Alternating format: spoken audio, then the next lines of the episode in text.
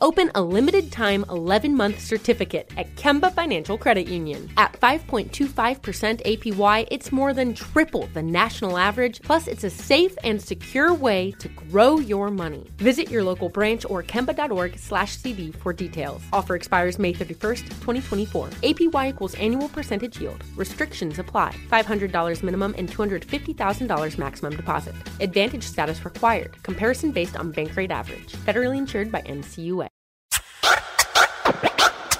From iHeart Podcasts, I am Fab Five Freddy, and this is 50 Years of Hip Hop podcast series. So, as we all by now clearly know, the birthplace of hip hop is the Bronx in New York City, and would soon magnify, grow, expand, and morph into other boroughs, into other parts of the city Queens, Staten Island, Brooklyn, of course, you know, Manhattan, money making Manhattan, as we call it. This expansion of rap music would not stop. I mean, on and on to the break of dawn. And as other parts of the country began to hear and connect with this flavor, other sounds developed from other parts of the country, from the West Coast, from the Southwest, other parts of the East Coast. A lot of times people say the East Coast, they mainly are referencing New York, as you'll hear later with other people speaking, but we're talking the East Coast of the country, you know, New York, DC, but it was mainly coming out of New York on the East, but also Philly, which is kind of East, was also a big early influence. But stars were developing groups, different ideas, different beats were developing and having a really strong impact, especially from Atlanta. And they were touching all parts of the country. Without a doubt, the South definitely had something to say along with everybody else. Let's get into it.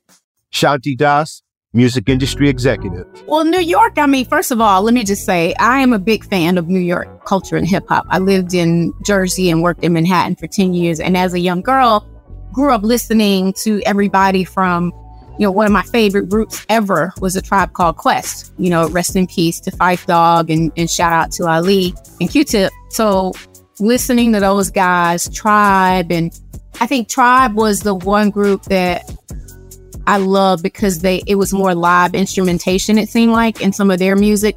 But traditional hip hop, like it, you know, EPMD, right, or LL Cool J, it was more, I think, 808 heavy, you know, and beats and that sort of thing. And so Atlanta hip hop and Southern hip hop from the the onset, I think, was just like a hodgepodge of different sounds of music. Because I think that's one thing that was so special about the guys in the Dungeon family, Rico Ray and Pat, is that you know you had all these live musicians in the studio. You had a little bit of funk, gospel, soul. They still had the, the you know, drum machines and, and all of that. And it just brought it all together as like a mixture of different genres, if you will. And so it was laid back. It was something you could sing to. I think Southern Playalistic, like that first album from OutKast, was just so funky. And it was something that I think people hadn't really heard before. And it was like, what, you know, what is this? You know, it sounds a little bit like hip hop, but it also sounds like my auntie, my auntie and my grandma might listen to also. And so it was just this new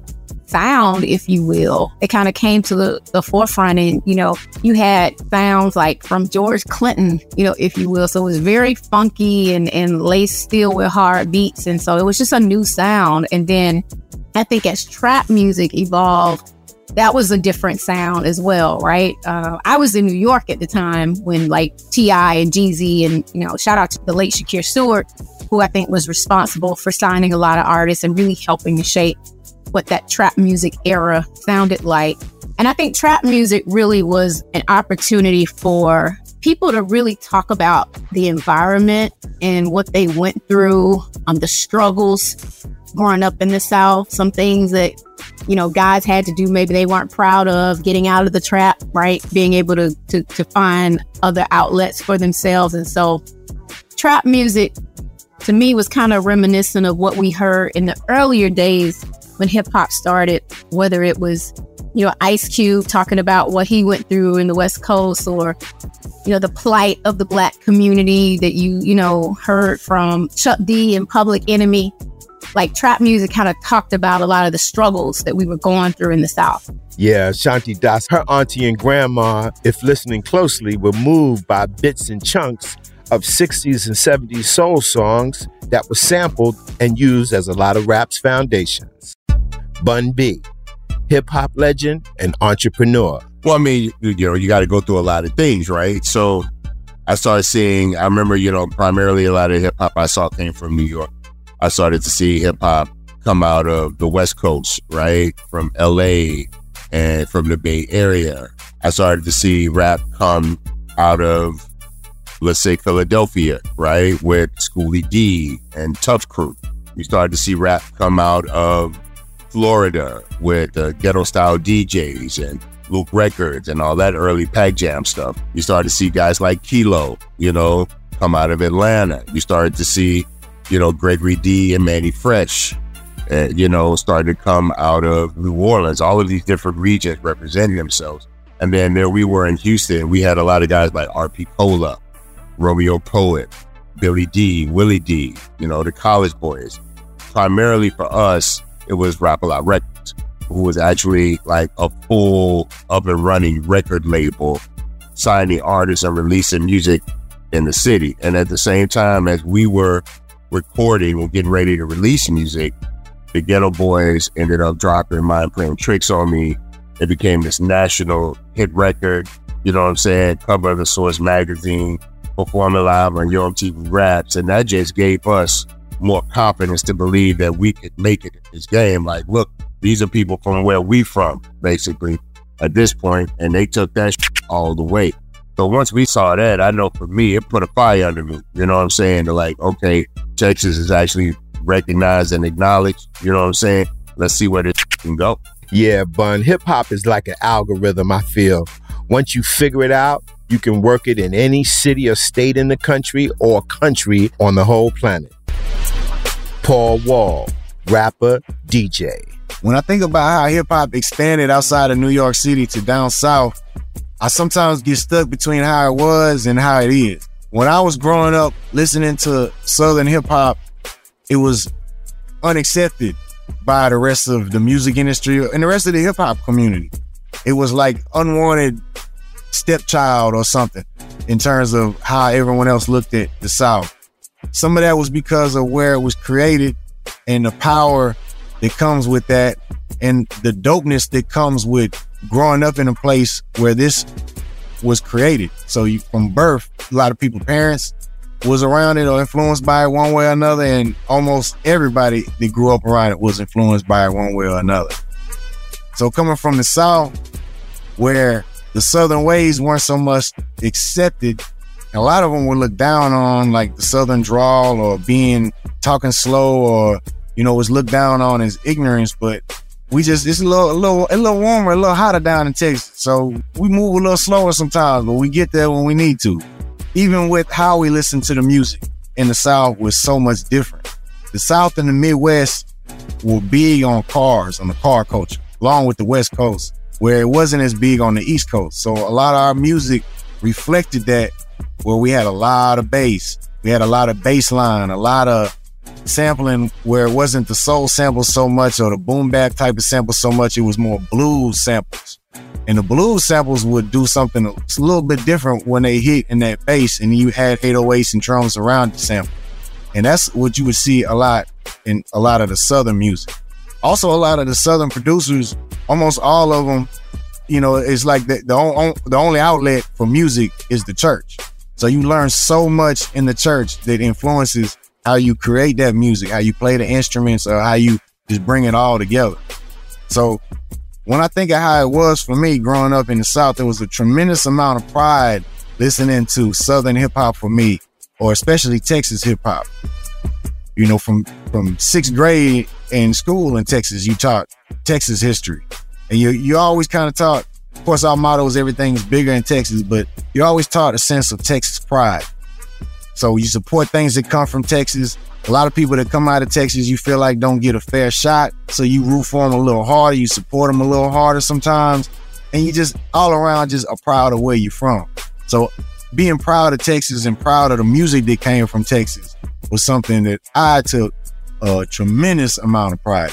I'm glad to hear Paul Wall mention the blues because really when you think about it let's face it r&b if you will is really rhythm and blues and blues is so much at the core of all american music and so the blues also which a lot of it originated in the south so many people in new york and the bigger cities their families originated in the south and then they migrated north into those other cities to have a better lifestyle but the soul of that music is the soul of American music. And the South helped put a lot of that soul back into hip hop without question. Rico Wade from Organized Noise, producer, pioneer of the Dirty South sound. When Andre said that the South got something to say, closed minded folks, you know what I'm saying? It's like we got a demo tape and nobody want to hear, but it's like this the South got something to say. That's all I got to say. That was after Southern Playlist. We had already went platinum. That's why I was so much disappointment in his voice. Like we platinum. Like we we're platinum. And plus, um, I think the Source magazine had told us they was gonna put us on the cover of the Source. And then at the end of it, right at the end, Benzino or what um he put his group, the Barrio Boys, on the cover. So we was like, well, that's some obvious bullshit. You know what I'm saying? You gotta realize, you know what I'm saying? And this is and we was talking to Dave Mays. Even Dave was like, this some bullshit.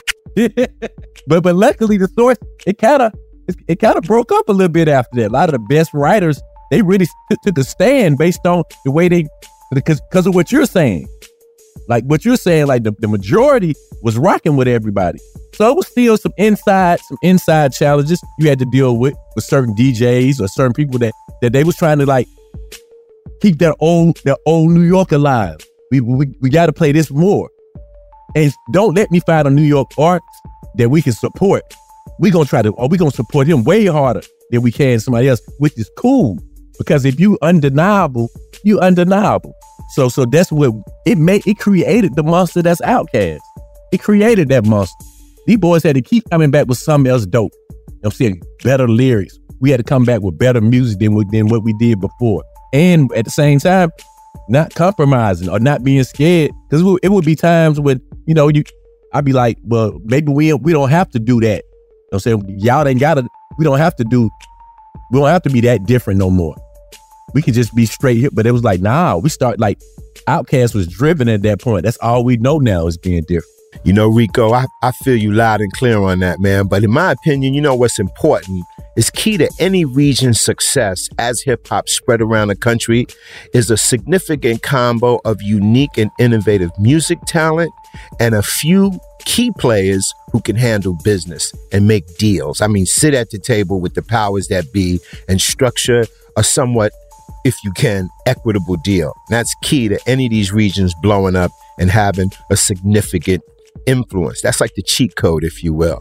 Master P, he had it. Baby and Slim, Jermaine Dupri, L.A. Reid and Babyface, J. Prince, just a few of those cats that knew how to put those deals in place to really make it happen. Shanti Das. Big Cat was a friend to OutKast and to Goodie Mob.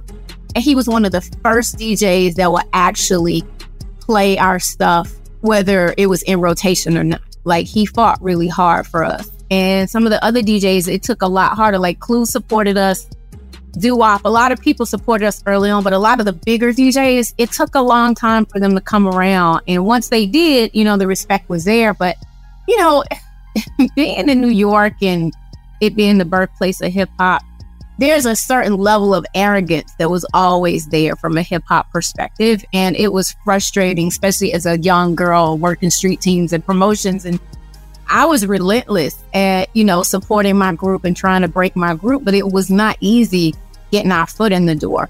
And even with Goodie Mob, like it was even harder working Goodie Mob than OutKast. And so there were just times when we felt like, you know, step kids in the culture. And we just, it was just, it just meant that we had to work, you know, three, four times as hard to get heard and to get that national attention and respect. Don Cannon, DJ, record producer, and music executive. I knew that being up north, that we would never survive based on a crab in a barrel thought process. They didn't have that. The Southern comfort allowed them, I don't remember them ever being a serious beef. If it was a rap argument, it was a rap argument, but it was never really. The only one I seen was the Pastor Troy Master P thing, but it still was in lines of hip hop. You know what I mean? It, it wasn't like it was disrespectful, but it wasn't like how the North we carry it. You know what I mean? The way we carry it up north is like we expose you and you're never supposed to come back around.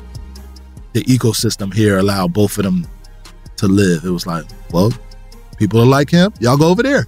People are like him. But I seen it when they started and when I said when when Andre said the South got something to say, The South got something to say. I felt like they didn't hear him. I felt like they was like, oh, so what y'all got to say? Nobody give a, f-.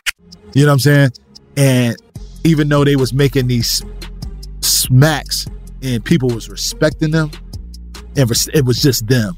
It was like Outkast was the whole Atlanta, but really he was saying, yo, anywhere from New Orleans down to Miami, South Carolina, North Carolina, bro, we on some. Sh-.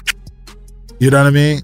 But Atlanta still was just in a pocket. I remember J, JD running it, and I felt like they wasn't respecting him as an Atlantean. They was respecting him as a New Yorker. I was like, yo, bro, he going crazy down here. He, you know, it don't matter where he from. He representing Atlanta. But I felt like they didn't give him his props. So I remember specifically when Lil Jon came out, it being a real like dangerous piece in Atlanta. Like it was like when Lil Jon came out and Crunk started, bro, that's when Atlanta was like, we it. You know what I mean? Because they stuck together one, but you'll go to their clubs like the Bounce and 559 and Chocolate and all these, and it was just, this is what it is. We don't want to hear nothing. You know what I'm saying? 559, you probably won't hear any Biggie, any J. You might hear some old school Tupac, but they they created a way for themselves by saying we are Atlanta and this is what it is. And I felt like that's where it turned into the juggernaut of like, okay, to Atlanta. That's it. Like this is this is it. They they it. Jermaine Dupri was definitely key to a lot of what happened, especially in Atlanta, producing various acts that he introduced, and as an artist himself.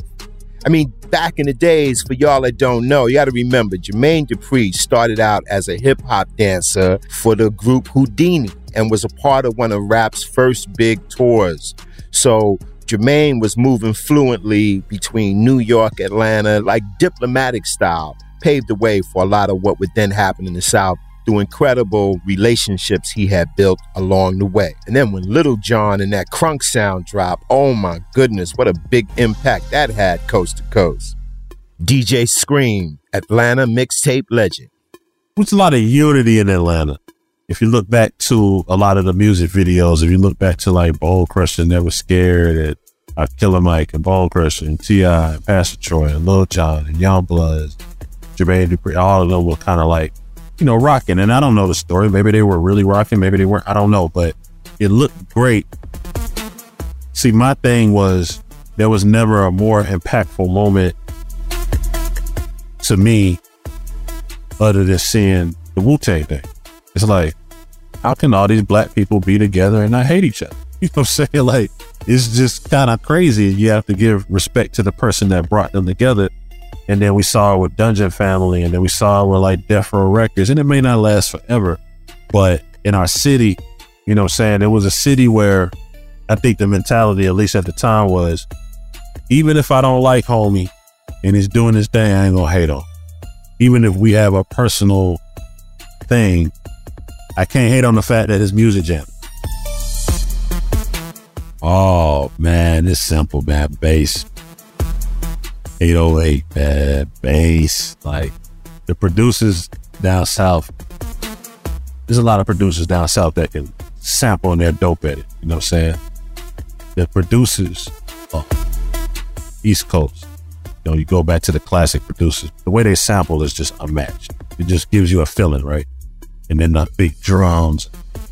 And the South, stay 808, man. Like, just hear it. You feel in the car, you feel in the club. It's spiritual. Like, you feel that 808, it just do something for you. And I said for a long time, like, what's your cheat code? At 808. You know what I'm saying? And now you see different regions tapping into that 808 and it's in their music. I really feel like them 808s is tribal and spiritual. Oh man, DJ Scream is so right. I love the sound of that 808. That deep bass, definitely a tribal vibe going on. Rattles you to the bone marrow. Man, had a trunk of them cars rattling hard, boy. Shanti Das, these artists they drew inspiration from one another, right? Like most of my friends all love 8Ball and MJG, like you know, and they are one of the greatest Southern hip hop acts ever, right? You talk about a UGK and what UGK meant to Outkast and the Dungeon family. They all family, Bun B, like we all kind of grew up, you know, and and we vibed off the same music, and and some of the sounds are very similar, and so I think Atlanta, you know, Atlanta helped to jump it off, but but those guys, you know, rightfully so, were doing their own thing, and you know, in Houston and the Geto Boys. The Geto Boys also used live instrumentation and had funky beats, and so it was just that Southern love, that Southern hospitality, if you will. And so there's so many similarities and, and synergies there.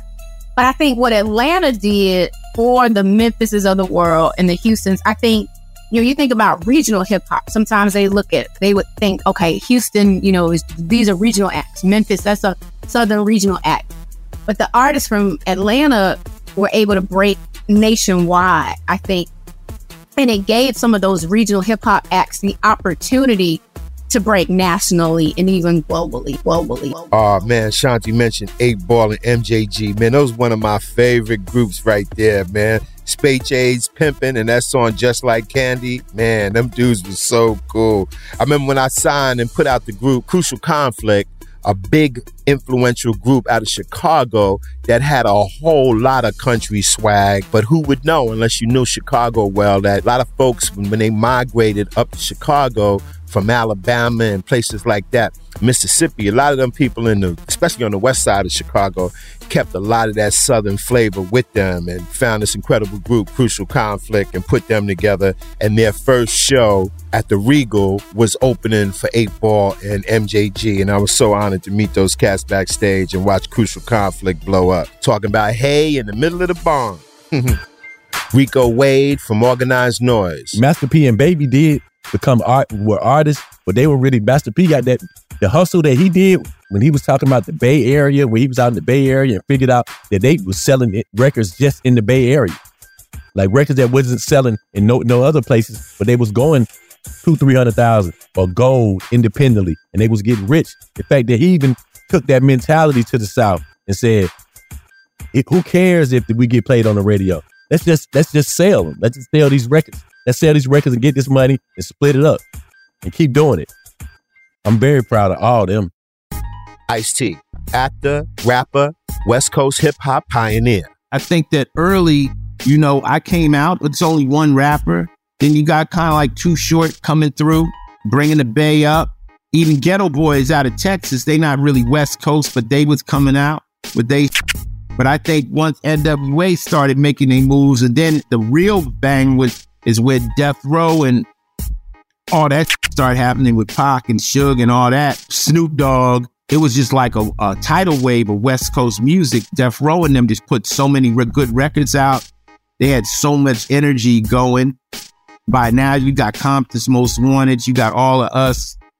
It's it's a lot of action going on in the West Coast, but I think the real Death Row movement really was the most powerful one that really said, hey, the West Coast got a sound. Dre really using a lot of George Clinton sounds really stamped in. You know, Warren G created G-Funk. We just had a different energy. See, the thing of it is, it's like music matches the culture, like not the culture, but the, the, the climate of the, the place. So if you listen to New York, New York is Wu Tang Clan. New York is the trains. New York is static. Like you step on the streets, it's like that's New York. LA, you ride. We ride. So the music's a little more laid back. We got palm trees. We got big booty girls. Everything is cool until the pops off. That's LA. Down south, they got a southern swag. That's why you see your Goodie Mob and all them. So it has to match. Hence, what Russell told me when I started. You have to rep where you're from. The music has to reflect Two Live Crew. It was a Miami sound. That Miami bass that kicked in, all the booty shaking and all that was down there. So when LA found its real place was when Dre and them really locked in that death row sound. As far as the West Coast hip hop scene and what that was, you know, my show, Yo MTV Raps, was important because this is where we got to show you and oftentimes go to the neighborhoods where these artists live. NWA debuting on my show back then, Easy E, that whole thing. And me and Dre, I developed a good friendship with him.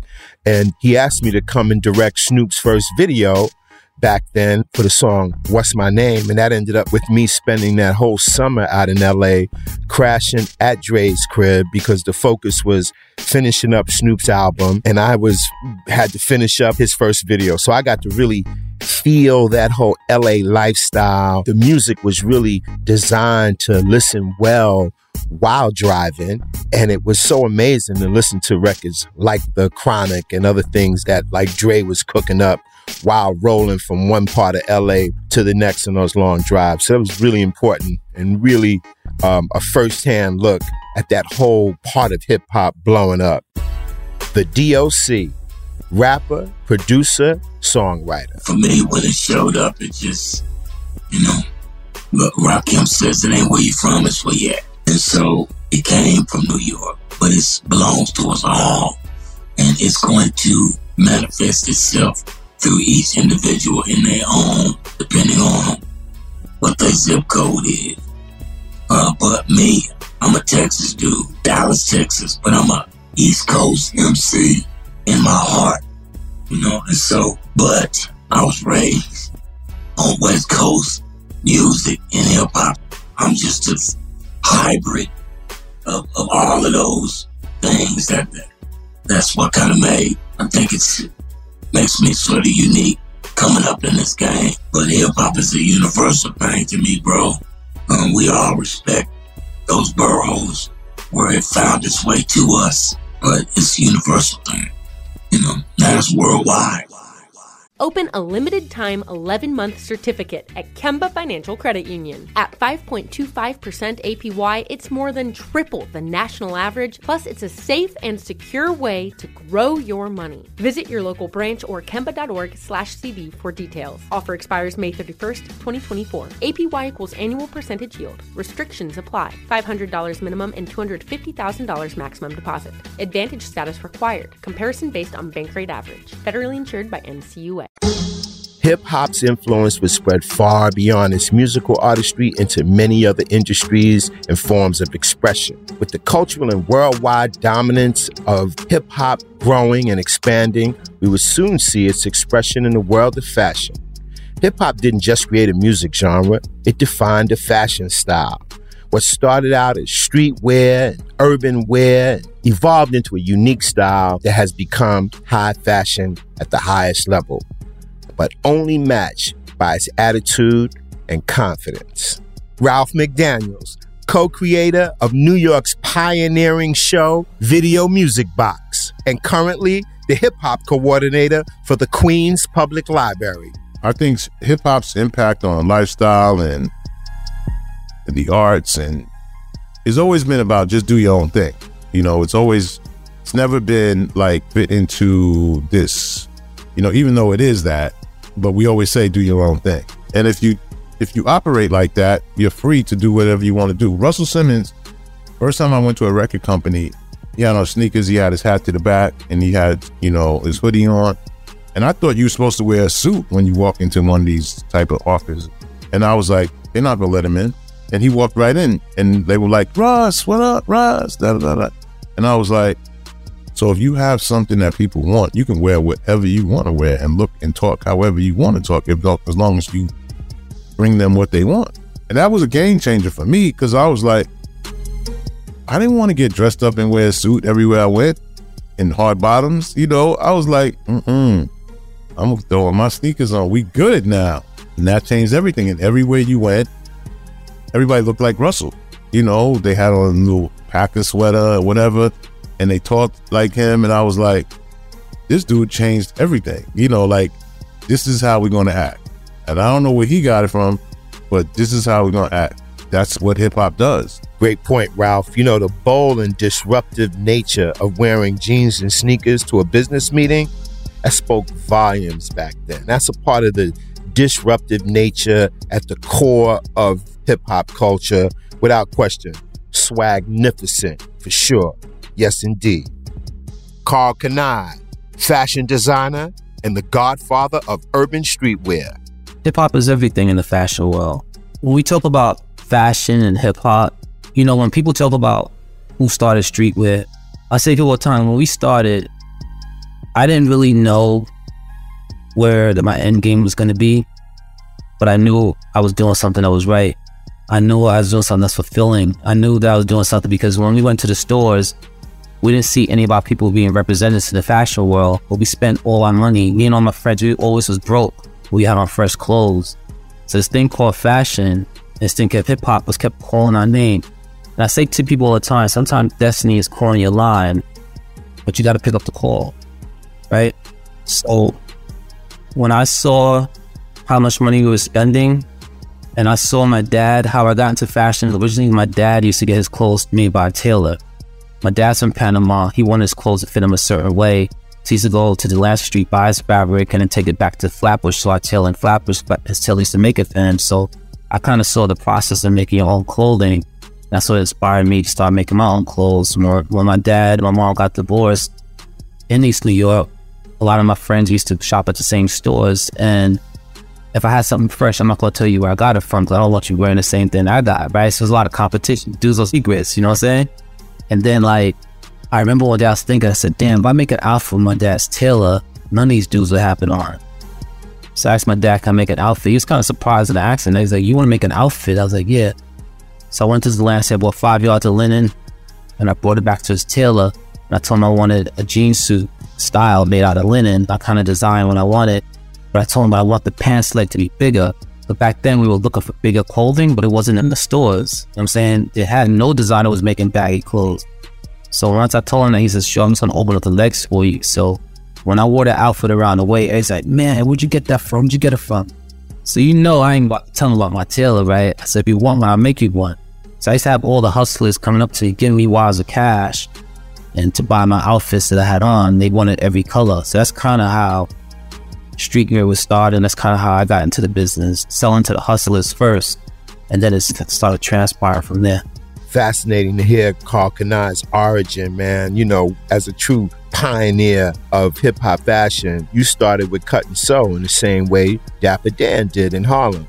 Although Dap was, you know, cutting leather and doing incredible designs, unique designs using Gucci, Louis Vuitton, and MCM's logos, his original clientele, just like yours, Karl, with them street corner hustlers and those rappers that was about to blow up. Kid Capri, Grammy Award winning DJ and producer. You go back to Run DMC, Fedora, Adidas uh, suit, Adidas sneaker with the, with no laces in it. When did the garden put the sneaker up? Twenty thousand people had the sneaker up. Adidas gives them a deal. Bang.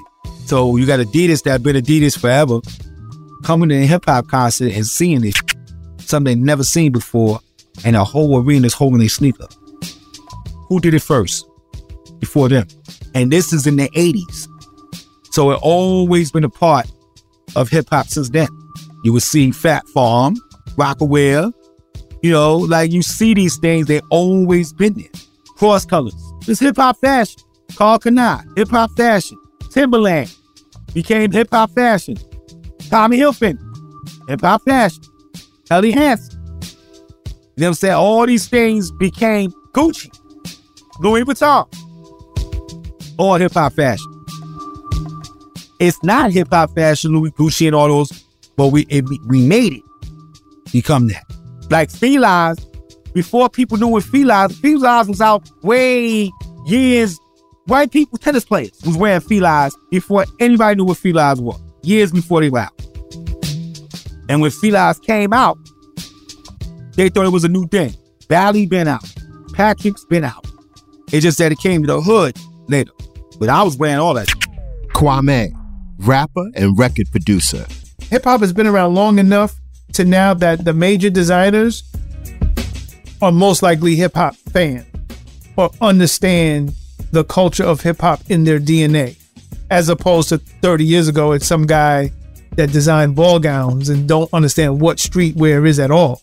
And we've also incorporated so many other styles that we've, like gumbo, we've mixed everything in, and everything is now considered hip hop fashion. And it's just very interesting. I think, again, the quick answer is fashion would be extremely boring and extremely, how do I put this without offending? Because I don't want to do that. Extremely boring and extremely effeminate. You understand what I'm saying? There wouldn't be any extra forms of masculinity in fashion without hip hop fashion. I think hip hop brings that grunginess to certain fashion lines that probably would not have been there, if that makes sense. And it's weird because hip hop fashion is so ingrained in our culture. You know, you could take this, like this Ralph Lauren sweater, and I could wear it a certain way and it could be hip hop, but somebody could say, no, that's college fashion. You know, that's collegiate fashion. But yeah, but it could be twisted here. That's the greatness about hip hop fashion. It could be twisted in so many different directions. You could take ball gowns and you could take college wear and you could take black tie wear and flip it in a way where you turn it into hip hop fashion. So now it's like you can't. I don't think there's any such thing as just like a definitive quote unquote hip hop thing.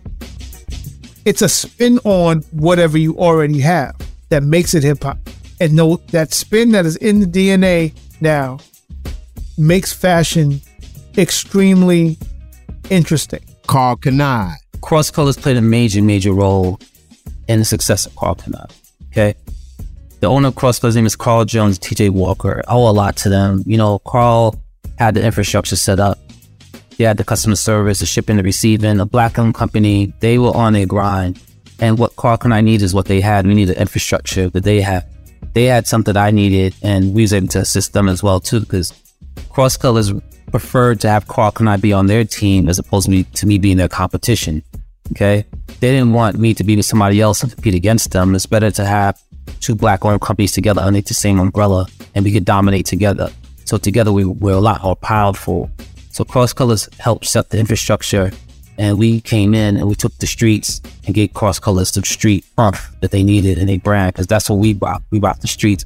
We knew how to get the hustles in our clothing. We knew how to get the stuff in every inner city store in every hood. That was our main focus, focus on inner city stores in every hood. That's all the hustlers shop and that's where our clothing needed to be. So we had a philosophy on how we wanted to promote and distribute our brand. I feel like the Kani brand, what we've done is that we've shown that you could be young and compete against the big boys and compete against big corporations is out there. Now, that being said, the rappers, they have the big influence in terms of uh, exposure and things like that. So I felt like we played our role. I honestly feel what Night does inspire people that you could become a businessman, that you don't have to be a rapper, right? We show that you could just other ways you could get big in this business. You don't have because everyone, the chances of you being successful rap is slim and none. There's very few successful rappers back in the days, right? You had a hand 10, 20 the most, right? What is other avenues, other ways you can become successful in this business? And clothing became a major, major force that even every rapper started doing their own clothing line as well, too. They saw how powerful and how big this business was, how influential they were at the same time. So I feel like the Kani brand inspired people just on a business level to be young, black, and be successful and compete with the big dogs. I think it inspired a lot of corporations, yeah, to look at hip hop in a whole different manner. They're seeing how big this thing could get. I mean, look at the owner of Skechers. He saw, he came to me, wanted to Karl Kani footwear. He knew nothing about hip hop, but he saw the influence that we had on the marketplace. He wanted, he wanted in. So it shows you that how influential this whole movement has been over the years. Don Cannon. I've heard from 10 years old to this year that it's just a fad.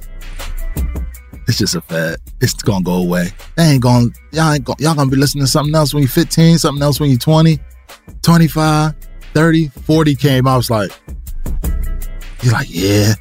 You know what I mean? To the point where I when I told the story about my mom saying hip hop died in 1997 to now her listening to hip hop records and asking me to make her a playlist of hip hop records. My aunt Donna, rest in peace, was a huge Tupac fan. And that came years after saying rap wasn't gonna be there. She was just always cool with it, but everybody saying that rap wasn't gonna be there or hip hop was gonna be there. We're like, look, We 50 years old. We half a century, bruh. What in the world? How did this happen? When is it's not gonna die? It's a regenerating organ. This joint just keep going, bro. Like we're gonna have down spots. We're gonna come up. We're gonna down spots, come up. Like it's just it's influenced everything. It's influenced. People don't do enough studying, but our our R and B records are hip hop records. Taylor Swift beats and Katy Perry beats. They're hip hop beats. That's in a whole nother genre. We got country, which was known a lot of. It was like no, is hip hop. Gospel, which was also any form of hip hop was a secular space. Now, guess what? It's in gospel music. You know what I'm saying? So it's like we influenced everything. We influenced, bro, we influenced the touchdowns in football. You know what I mean? Every dance they doing now, it's all hip hop influenced, rap influenced, basketball dunks and swag, hip hop influenced. You know what I mean? The tables have turned from hustlers and how they get their money. It's based on hip hop. You know what I mean? It's what Elliot made for the artist. you know what I'm saying? You turn on commercials for TV salesmen, they're using hip hop influence. Sports Center, you turn it on, it's hip hop influence. So it's definitely beyond a hundred years. I can see, like it's just it's gonna go. Like it's just the influences. On the next episode of the 50 Years of Hip Hop podcast series, you know it. It's time for Ladies First. That's right. From Queen Latifah's UNITY all the way to what Cardi B's been up to lately. Women MCs who have played a strong part in the development of hip hop culture from the very beginning. They continue to rule their queendoms and make the moves that need to be made. We're going to explore the evolution of the women of hip hop through a variety of topics, from the founding mothers to the evolution of women in rap today. And through all this success and failures and triumph and turbulence, we want to know can hip hop outlive most of us and make it to the century mark? Haha. We're going to get into all that, baby. 50 Years of Hip Hop podcast series rolls on, rolls strong. This episode has been executive produced by Dolly S. Bishop, hosted and produced by your boy, Fab Five Freddy, produced by Aaron A. King Howard, edit, mix, sound by Dwayne Crawford, music scoring by Trey Jones, talent booking by Nicole Spence. Open a limited time 11 month certificate at Kemba Financial Credit Union. At 5.25% APY, it's more than triple the national average, plus, it's a safe and secure way to grow your money. Visit your local branch or kemba.org slash CD for details. Offer expires May 31st, 2024. APY equals annual percentage yield. Restrictions apply. $500 minimum and $250,000 maximum deposit. Advantage status required. Comparison based on bank rate average. Federally insured by NCUA.